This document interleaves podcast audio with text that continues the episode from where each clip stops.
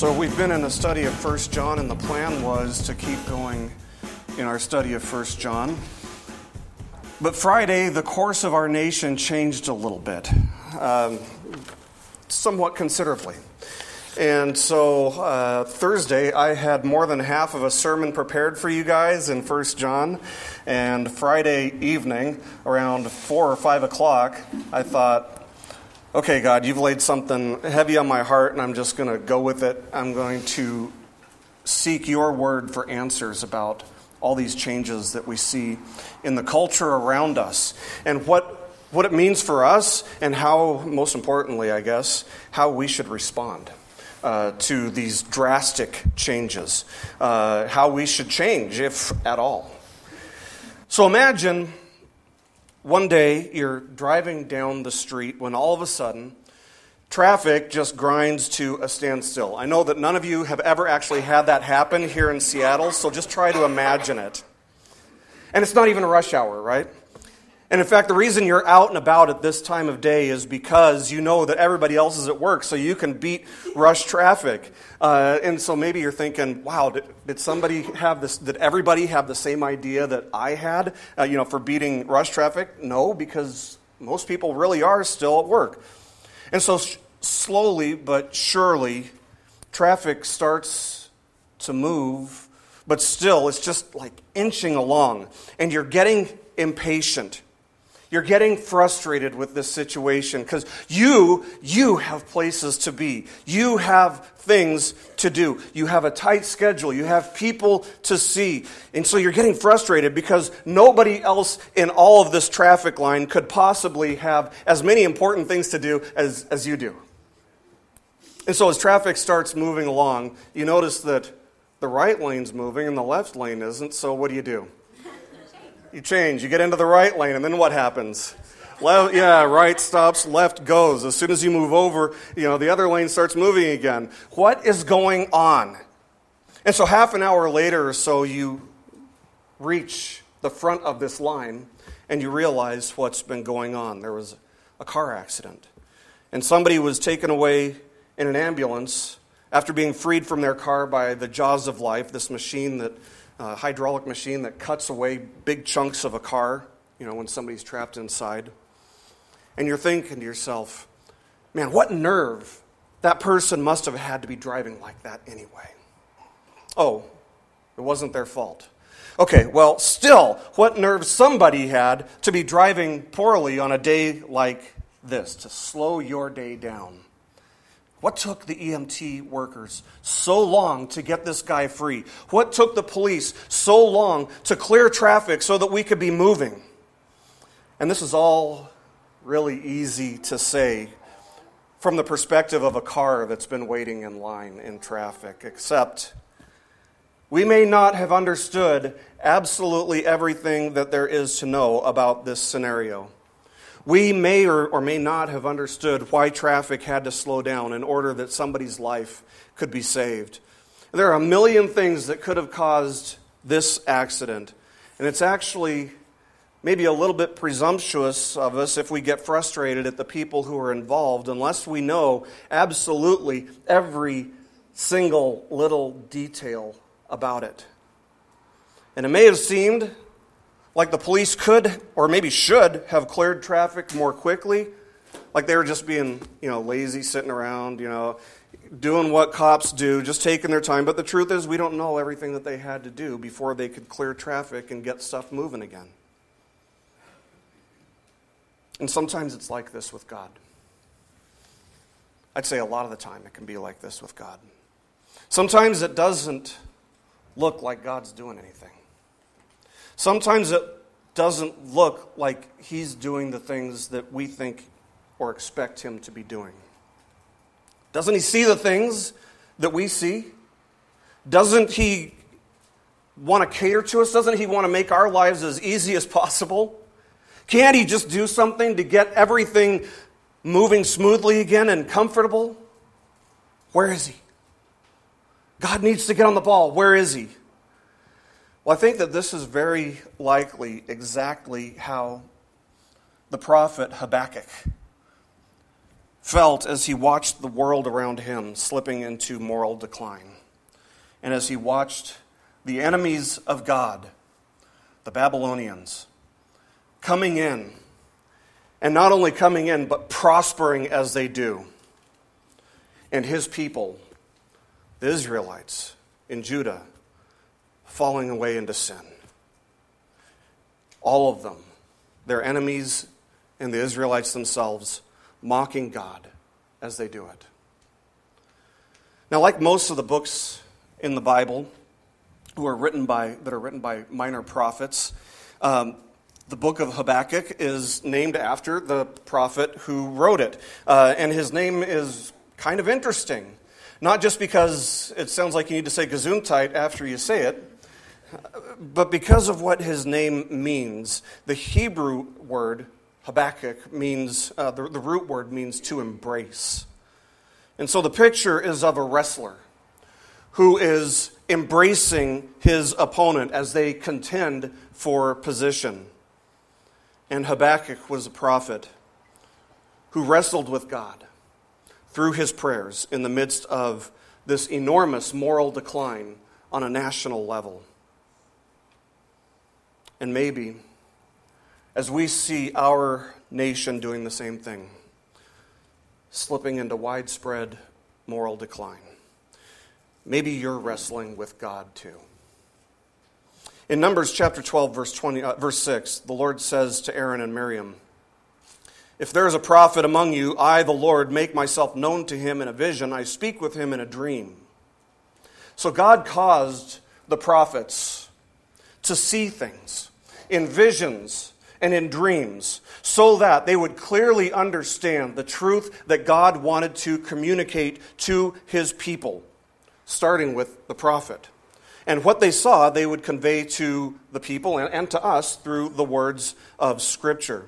And this wasn't something to be viewed as something of, of an honor or a high privilege as much as it was probably something of a burden for them.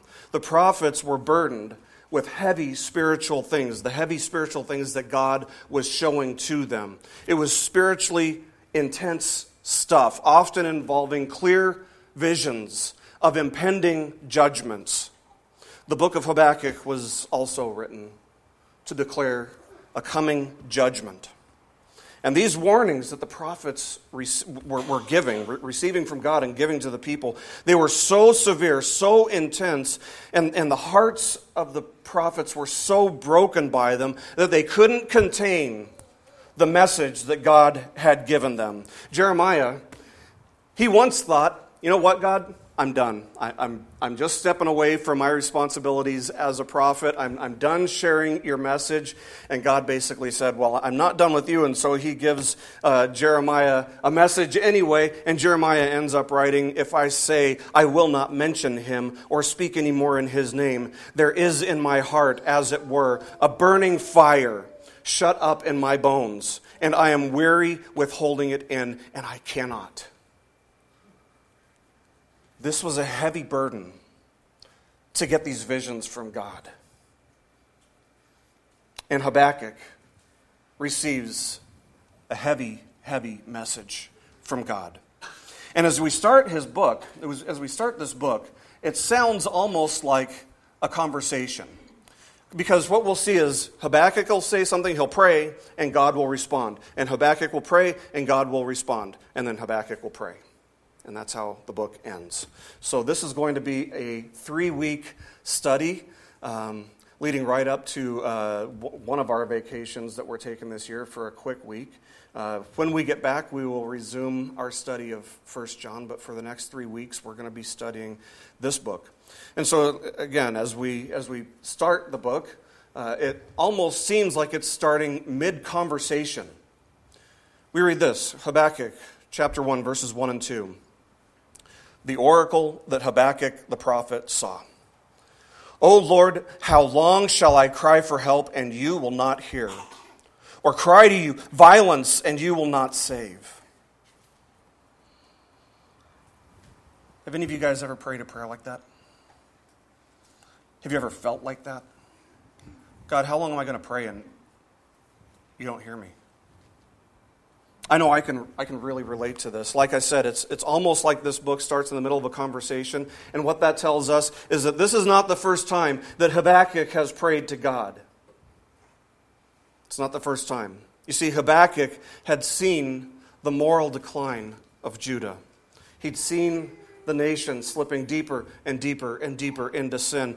He had seen them become more complacent, more casual about their faithfulness to God.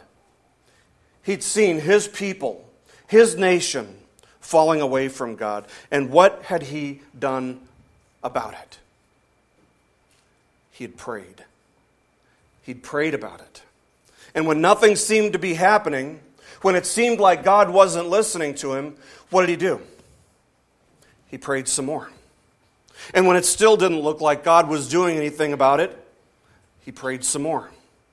And finally, he reaches this point of frustration. We can feel the frustration in this text. And he cries out, How long, God, am I going to call out for help to you and you're not going to hear me? You're not going to do anything about it. Was God not listening? Was God not interested in preserving the righteous, preserving his people? Was God just ignoring them? Was he turning their back on them? Was he asleep at the wheel?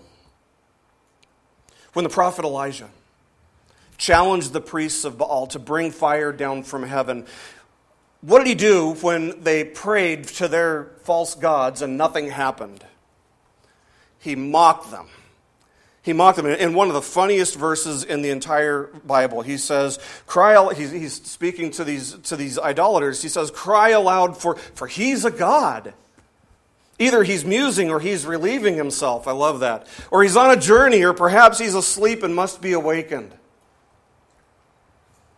1 Kings chapter 18, verse 27. And so, what we see here is the tables have turned. As God's enemies were now taunting God's people, mocking God, mocking his word as they closed in on Judah. And Habakkuk responded by protesting to God about God's apparent inaction from Habakkuk's perspective. How many of you guys know that it is okay to air your grievances with God? How many of you know it's okay to get frustrated with God? Trust me, He can take it. He is all powerful. He can take your most frustrated cries your deepest grievances. In fact, he doesn't even hide the fact that sometimes his people do get frustrated enough with him that they start airing their grievances publicly. After all, how many, how many of you guys have read through the Psalms? And how many Psalms do we find this type of stuff in? Man, it's all over the place in the Psalms. God, how long are your enemies going to prosper? How long until you, you step in and save the day? It's all over the place in the Psalms. And this is the right thing to do. Airing your grievances before God, your frustrations, is the right thing to do. To take our petitions before Him, before His throne. Far too many people trust in man, trust in themselves, trust in a political party to bring about change, to keep them feeling content.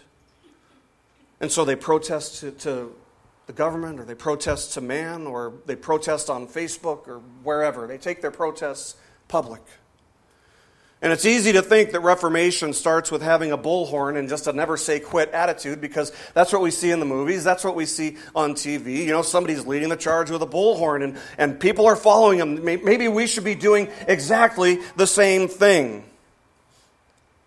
But that's not what Habakkuk does. Instead, he takes his protest straight to the throne of the sovereign God before whom the nations of the earth shake and tremble. Which is the best thing for him to do with his protests. And yet, on the surface, it looks like it was all for naught. It looks like there's no effect, no change, no course, no, no, no redirection in the course of action that the nation is taking. And I imagine that all of us can relate to that feeling to some extent or another. We've been praying, we've been petitioning God, we've been taking our protests before the throne of God, and it looks like nothing is happening. As we've seen a tsunami of moral decline racing across every square inch of our nation, a lot of us have been in prayer. Many have been in prayer. Many were praying that the Supreme Court would hold the line and protect the institution of marriage, or what's left of it anyway. And I hope that your response on Friday was to take your protests, if you had any, before the throne of God, before you took them to Facebook. We grumble amongst one another, and that's not necessarily a bad thing. You know, that's part of community. You know, oh, I'm so frustrated. If we can just get it out of ourselves and talk, talk it through, that helps sometimes. But make sure that you're also bringing your heartache and your brokenness and your frustration and your grievances and maybe your anger before the throne of God first. And if you've been doing that, maybe you feel like you just can't do it much longer. Because maybe it seems like God is just standing by doing absolutely nothing while our country falls deeper and deeper into sin and reveals a deeper and deeper hatred for God. And maybe you just feel like giving up. But look at what Habakkuk says next as the complaints just start coming in one wave after another. He says this as we continue, verse 3. He says, Why do you make me see iniquity? And why do you idly look at wrong? Destruction and violence are before me, strife and contention arise. Why do you make me see, God? Why do you make me see this stuff? Why do you make me see this moral decay in our land amongst my people, your people? All the while, God, you're just standing there doing nothing about it. Basically what he's saying here. When all's said and done, however, our theology, that is, our understanding about God, his nature, his attributes, how he works, our theology has to direct us back to two primary truths that help us to answer this type of question. The first truth that we have to remember is that God is sovereign. That means that He is in control. He sets the rules, He's above it all, He's in control of it all. It means that He either causes or allows everything that happens. Nothing catches Him off guard, nothing surprises Him, there's nothing that's too big for Him to handle and there's nothing that's too small for him to care about. He's sovereign over it all. He either causes or allows everything that happens. That is to say, that God ordains every event, every action, every movement within the realm of His creation. And it's all His. It's all His. And we see the evil increasing in our land. There's no question about that. What we don't see, however, is what God has not allowed to happen because He hasn't allowed it to happen. He either causes or allows everything that happens. We can be sure that there are some things that would have happened if He didn't have His restraining hand in the earth. So there are a lot of things that we don't see that God has not allowed to happen.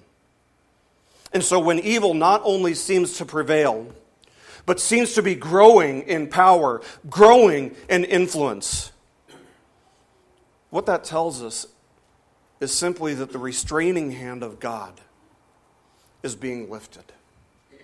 And yes, when God removes his restraining hand, we see that humanity, that society, that the world is capable of evil that once upon a time was beyond our wildest imagination. And so, while evil is becoming more and more and more prevalent, more and more rampant in our country, we have to remember that God is sovereign over it. He is still in control. He's not asleep at the wheel. He, de- he hasn't turned his back on creation. He hasn't walked away from it, leaving us to our own devices and our own desires. He's keenly aware of everything that's going on. And I think, honestly, it would be pretty ridiculous for us to think that we're more offended by it than He is. That's the first theological truth that we have to remember that God is sovereign. Secondly, the, the second theological truth that we have to keep in mind is that in accordance with God's sovereign rule over every detail in the universe, He has appointed you and He has appointed me to live right here, right now. He's appointed us, He's put us in this time knowing what was coming. In Acts 17 26, we read this He, God, he made from one man every nation of mankind to live on all the face of the earth, having determined allotted periods and the boundaries of their dwelling place. Yeah, our nation is in steep moral decline right now. Maybe it's not even a steep decline, maybe it's just a cliff at this point, or that's how it feels. Yeah, things are getting bad. Yes, the evil, the depravity of humanity seems to be increasing rapidly. But God has appointed, He has determined you and me to live in the midst of one of the places where this evil is becoming widely rampant and celebrated. You and I exist right here and right now because that is what God has determined from all of eternity. This is part of His plan with his people. He knew this time would come. And in his sovereignty and in his infinite wisdom, he appointed us to be right in the midst of all of it.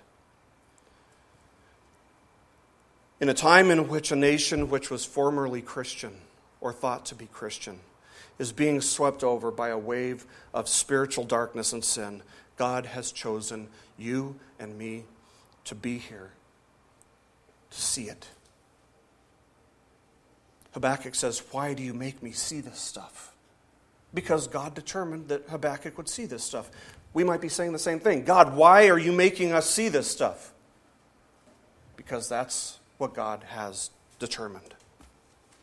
And not just to see it, but also to be broken hearted about it, to be filled with distress and sorrow on behalf of our nation and to pray for its restoration, to pray for revival, to pray for people to come to know the God who can save them, not only from the penalty of sin, but from the power of sin. We know that while sin might become more and more acceptable before men, there's no court in the entire world that can make what God deems as sin to be less than God's judgment. It is still sin. It never becomes more acceptable before God. It might become more acceptable before men, it won't before God. We know that the Supreme Court ruling that same sex marriage is okay doesn't make it okay any more than saying that abortion is okay and justifies slaughtering 50 million children. And so, what do we do? We do what Habakkuk did we pray. We pray for our nation. And yet, if, if, if, we've been praying, we might be tempted to think that our, our prayers haven't had any effect, haven't reversed the course or changed the course that, that our nation seems to be on. What's up with that, God? That's what Habakkuk's asking. And so he sums up what he sees, writing in verse 4. He says, So the law is paralyzed, and justice never goes forth. For the wicked surround the righteous, so justice goes forth perverted. I, I just want to say, you know, the first thing I'm, I'm thinking is, wow, that sounds just like America and the, and the rest of Western civilization. Sounds like that's what he's talking about.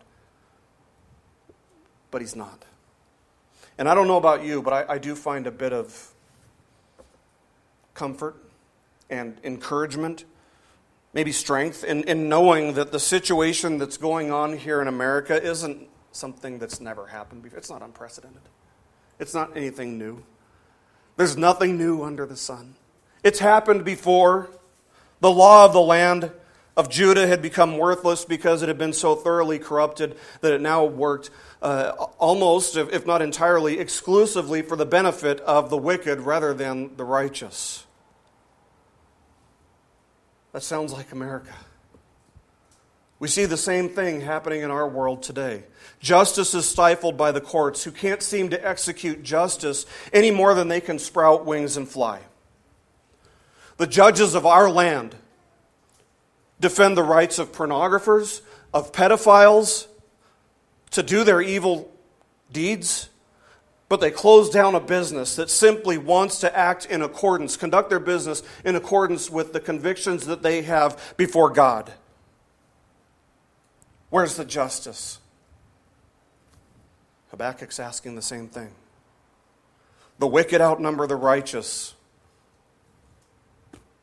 They surround us, they're louder than us. And so, whatever justice there is that goes forth, let's just put some quotation marks around justice because that's not really justice at all. It's a perversion of justice, it's a mockery of what real justice is.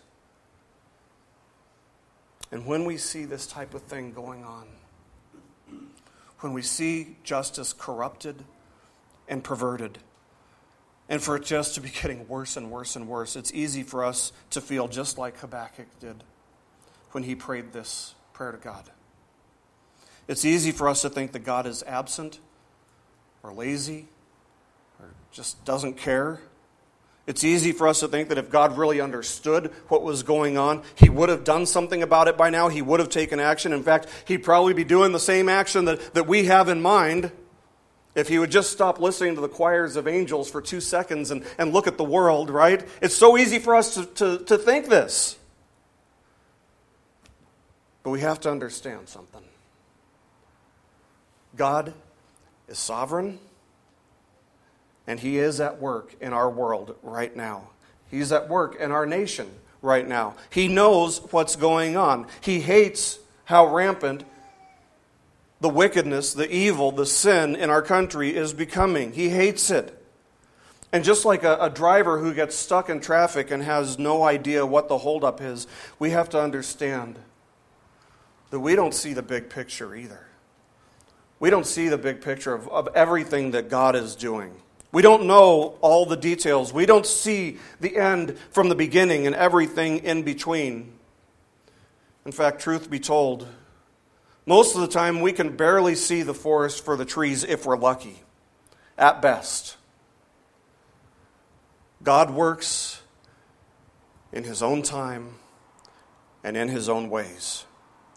And while it's easy for us to grow impatient, to grow frustrated, maybe to grow angry as we wait for God to do something, we have to understand that God is doing something. He is doing something. Whether we realize it or not, He is working to accomplish His purposes. God has the wisdom and God has the power to reverse the tsunami wave of wickedness that's sweeping over our land. But He rarely if ever, does things exactly in accordance with the way we think they should be done. The truth is that most of the time, when it seems like God isn't doing anything, He's already in the middle of His work. He started a long time before we even started praying about it. He was already working on it. Romans chapter 1 verse 24 tells us what God does when immorality sweeps across the land, when hearts are turning away from him.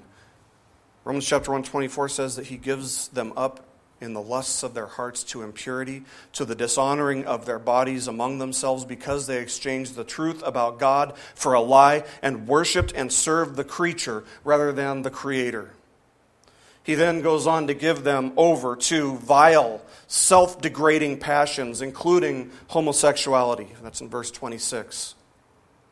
And so that, that's the second wave of God's action, which tells us that maybe God has been at work in our land, and maybe He's already in the second stage of executing holy and righteous judgment against our country.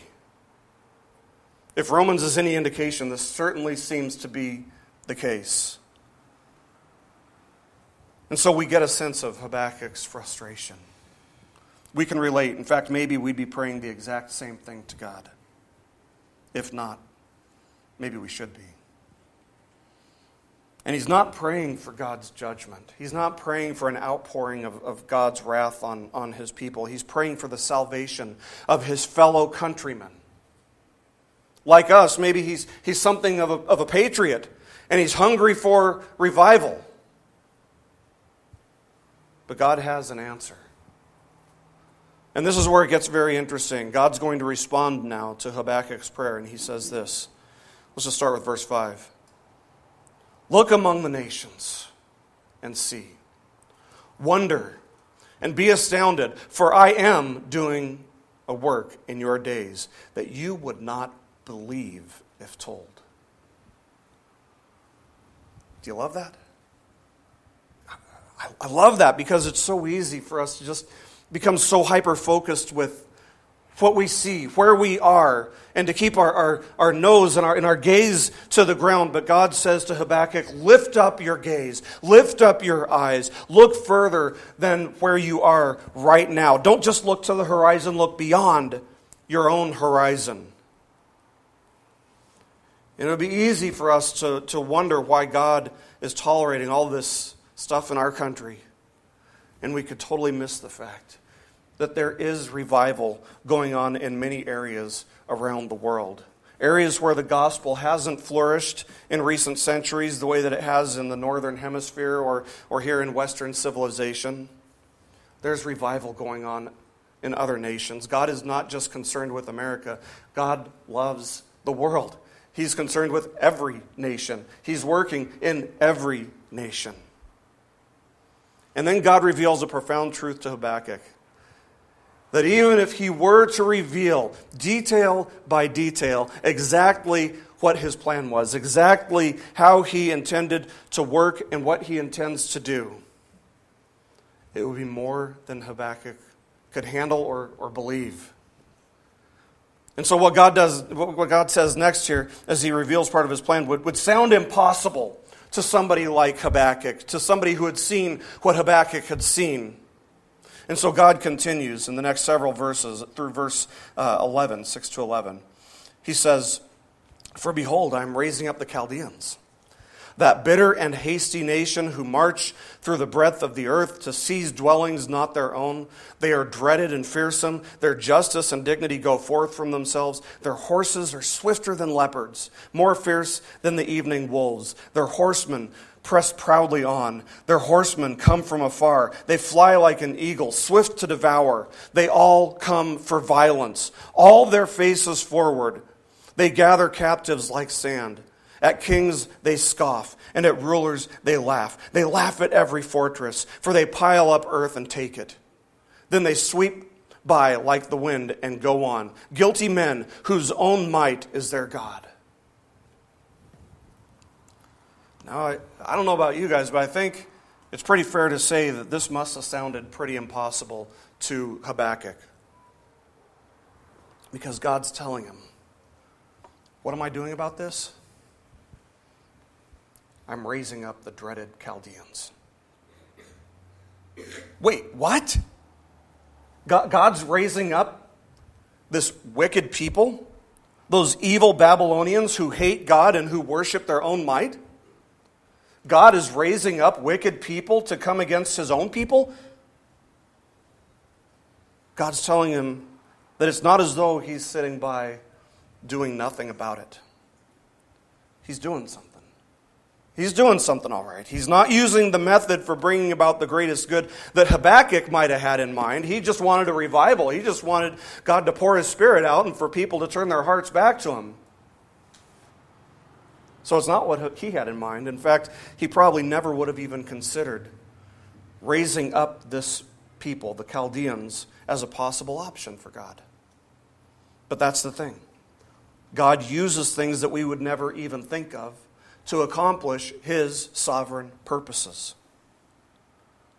Now, some of you know that I, I, sell, I sell clothes on the side to help supplement our, our income. And a few of you know uh, that I intentionally look for some of the ugliest clothing imaginable. In fact, one of the things I'll do when I find something real nasty is I'll send it to Eric. Send him a picture. Take a picture of it. And I'll, hey, check this out. You want to wear this on Sunday?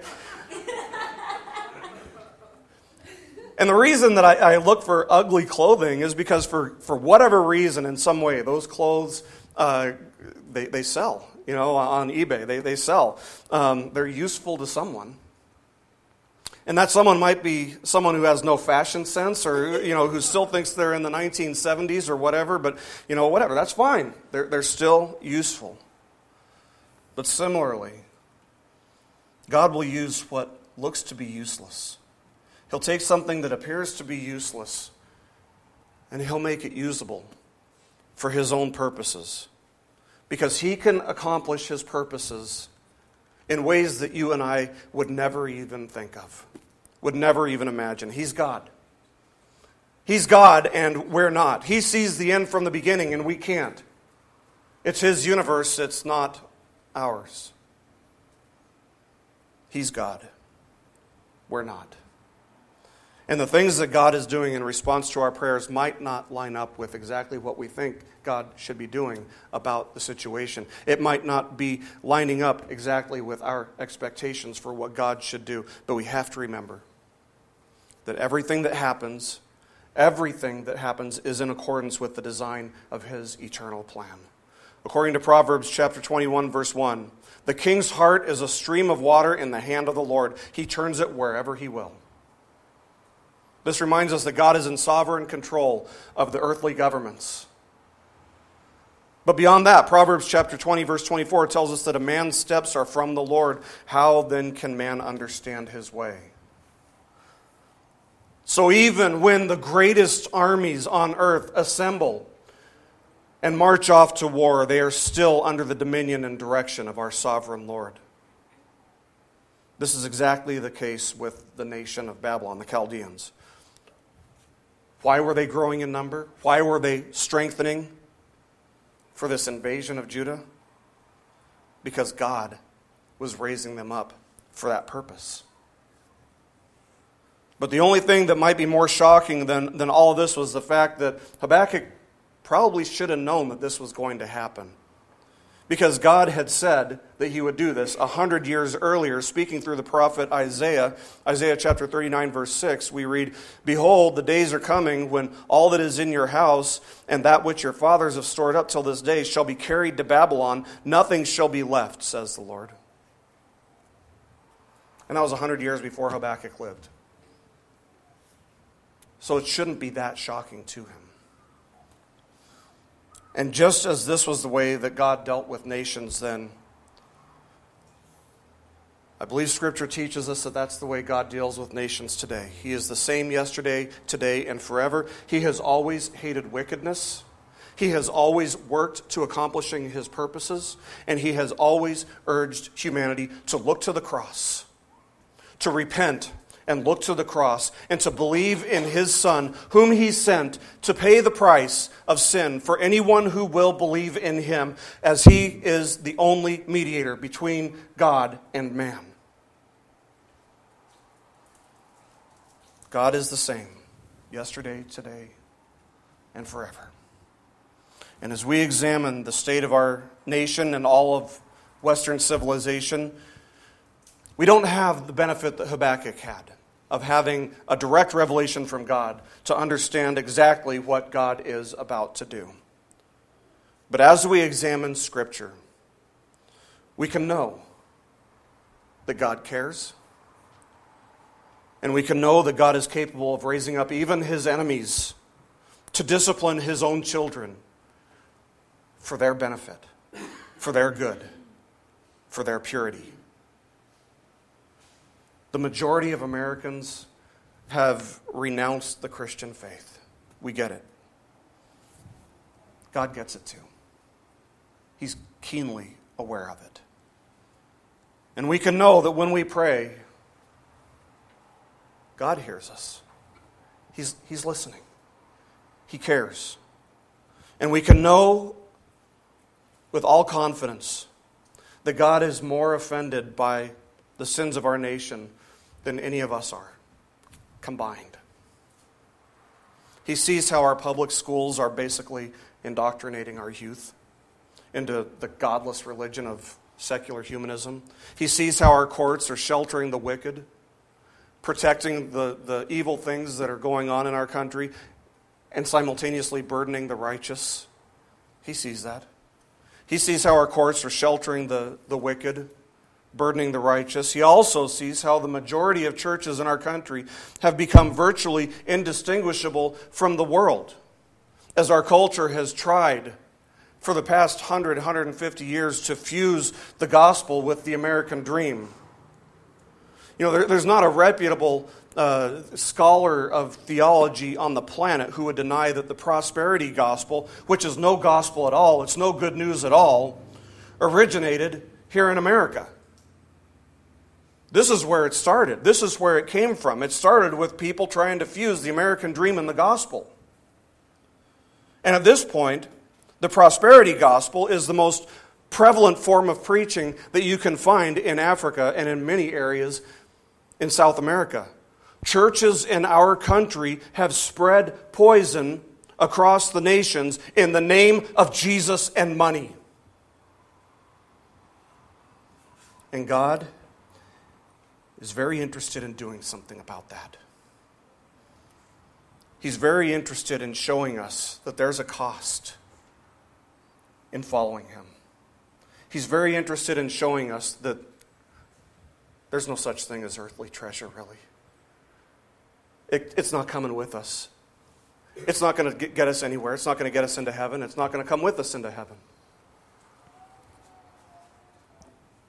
He's very interested in purifying his people, purifying his church, purifying the doctrine that comes forth from the pulpits across America. So, what's God up to? Why is God allowing so much evil in our country? At least part of the, the, the answer to that question is that God is purifying us. Do you believe Romans 8:28 God is causing all things to work together for the good of those who are uh, who love him and who are called according to his purposes? Do you believe that?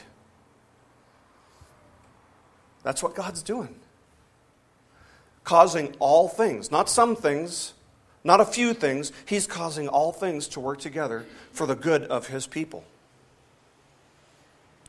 Just like He promises in His Word. And I would say that once upon a time in America, it was not much of a sacrifice to claim to be a Christian. Pretty much anybody could claim to be a Christian in this country. But that's never the way that God designed Christianity to be. It's supposed to cost us something, it's supposed to cost us everything. And so here we have some issues coming to the surface in our nation that certainly seem to be separating the wheat from the tares, so to speak. So, will not the seriousness of the repercussions of this matter cause God's people to be humbled?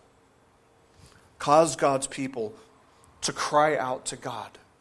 Cause God's people to seek his face, leading us to repentance and ultimately to a deeper, more meaningful, more committed faith in him. The only way for us to really learn that God is in control is for us to feel like it's out of control and to look back and say, okay, he, he did have that situation under control. See, the issue isn't whether or not God is working, He is. The issue really is us, His people. Are we catching what God's trying to teach us? Are we trusting that God not only can bring some good out of this, but that He promises that He is using this for the good of His people? Do we believe that He's with us through the storm? If so, what are we afraid of? What do we have to fear? And so Habakkuk, he's, he's listened to what God has said. And I don't know if it made a whole lot of sense initially, at least at the time, but he does come around. And so he responds to God before offering up more prayers. That'll start next week. He responds to God saying this, verse 12 Are you not from everlasting, O Lord my God, my Holy One? We shall not die. O Lord, you have ordained them as a judgment, and you, O rock, have established them for reproof. So Habakkuk comes to the realization that God is sovereign, that God is holy, that God is good, and that his purposes are from eternity. See, this decision to, to raise up Judah's enemies, to raise up God's enemies, to raise up the Babylonians to attack and to dismantle Judah, it wasn't a, a decision that God just made, you know, uh, you know what, come to think of it, I'm, I'm going to I'm gonna just change my mind here. I, you know, it wasn't a decision he made in haste. Habakkuk knows that he's from eternity, that he's good, that he's sovereign, that he loves his people. And thus Habakkuk can say with confidence, We shall not die. Yeah, things are getting ugly and things are going to get uglier, but God's with us. So we're going to make it. In light of the recent decision handed down by the Supreme Court, listen, there is hope to be found. God has not abandoned us, He doesn't abandon His people.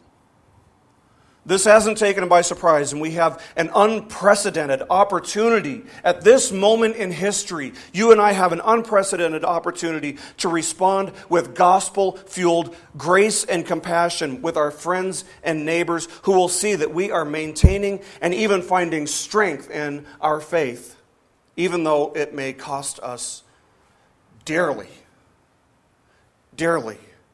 And that, that does say something to people.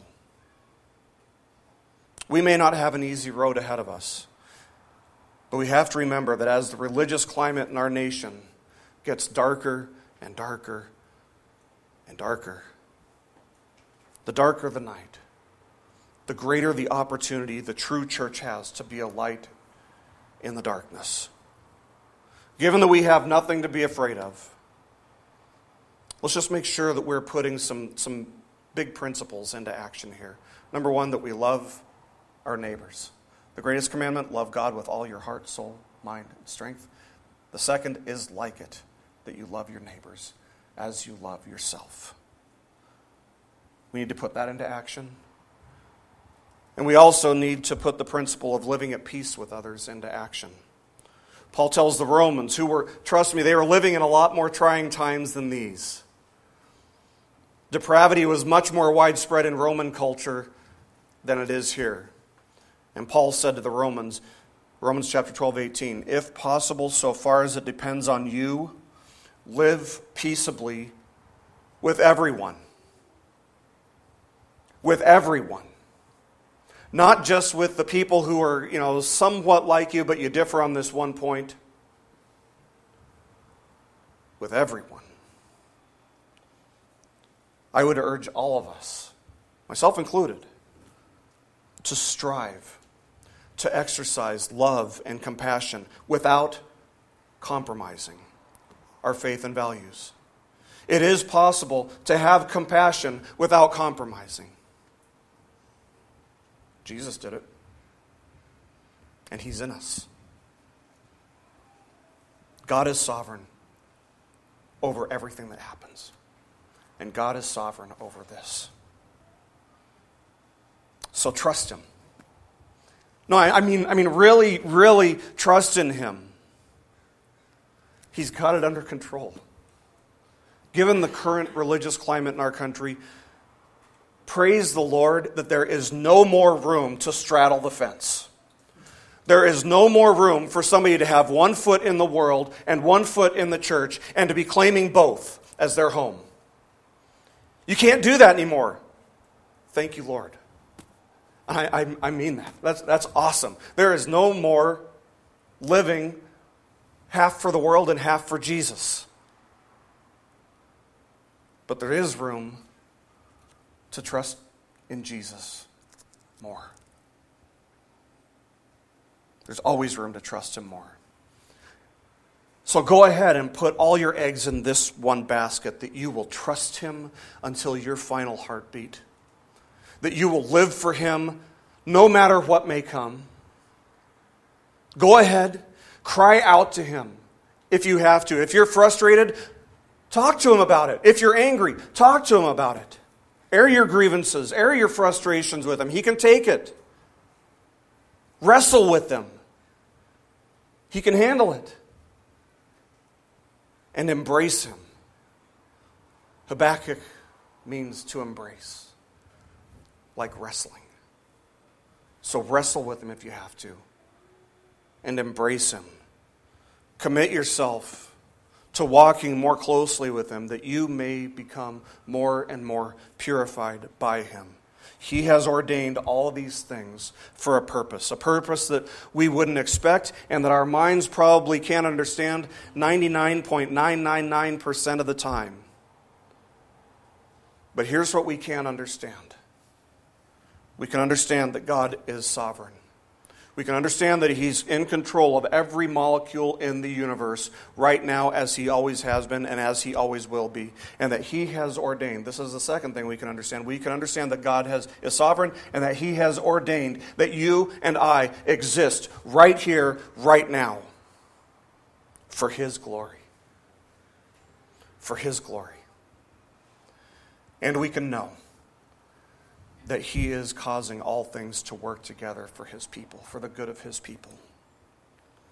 We have nothing to fear because He's with us. And whatever may come, He will never leave us. His purposes will never fail. Nobody will thwart His purposes. Nothing will thwart His purposes. He will use this as He uses everything else for His ultimate glory and for the good of his people. Let's pray. Lord, we just lay our brokenheartedness before you. And I know that some of us were pretty frustrated a couple days ago, myself included. And Lord, I pray that we would seek you and bring our protests and our frustrations and our grievances to you, trusting in you, Lord, knowing that you are in control, knowing that you're in aware, or that you are aware of, of all the things that are, uh, that are going on in our country.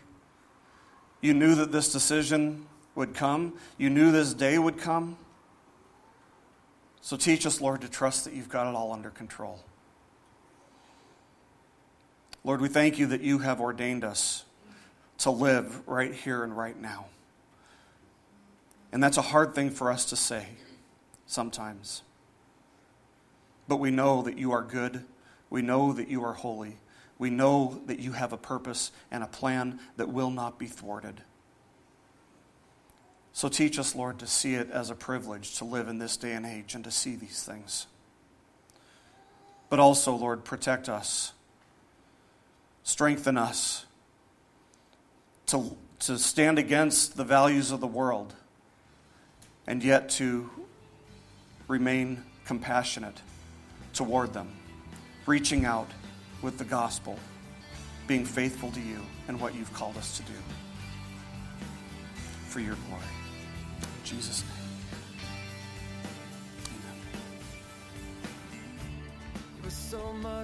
This message has been brought to you by BibleStudyPodcasts.org. We are a listener supported ministry.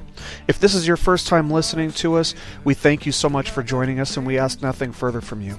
But if this is a ministry that you rely on for regular spiritual teaching, we do depend on your financial support to keep us going and growing. If you'd like to make a donation to BibleStudyPodcasts.org to keep us going and reaching thousands of people around the world, you can go to our website, BibleStudyPodcasts.org, and you can make a donation on the right hand side by clicking on the support box. Again, we do rely on your support, and we thank you so much for your financial participation in this ministry, which enables us to continue in our mission of teaching timeless truths in these truthless times. God bless you. Thank you so much for listening today, and keep growing closer to Jesus. Take me deeper.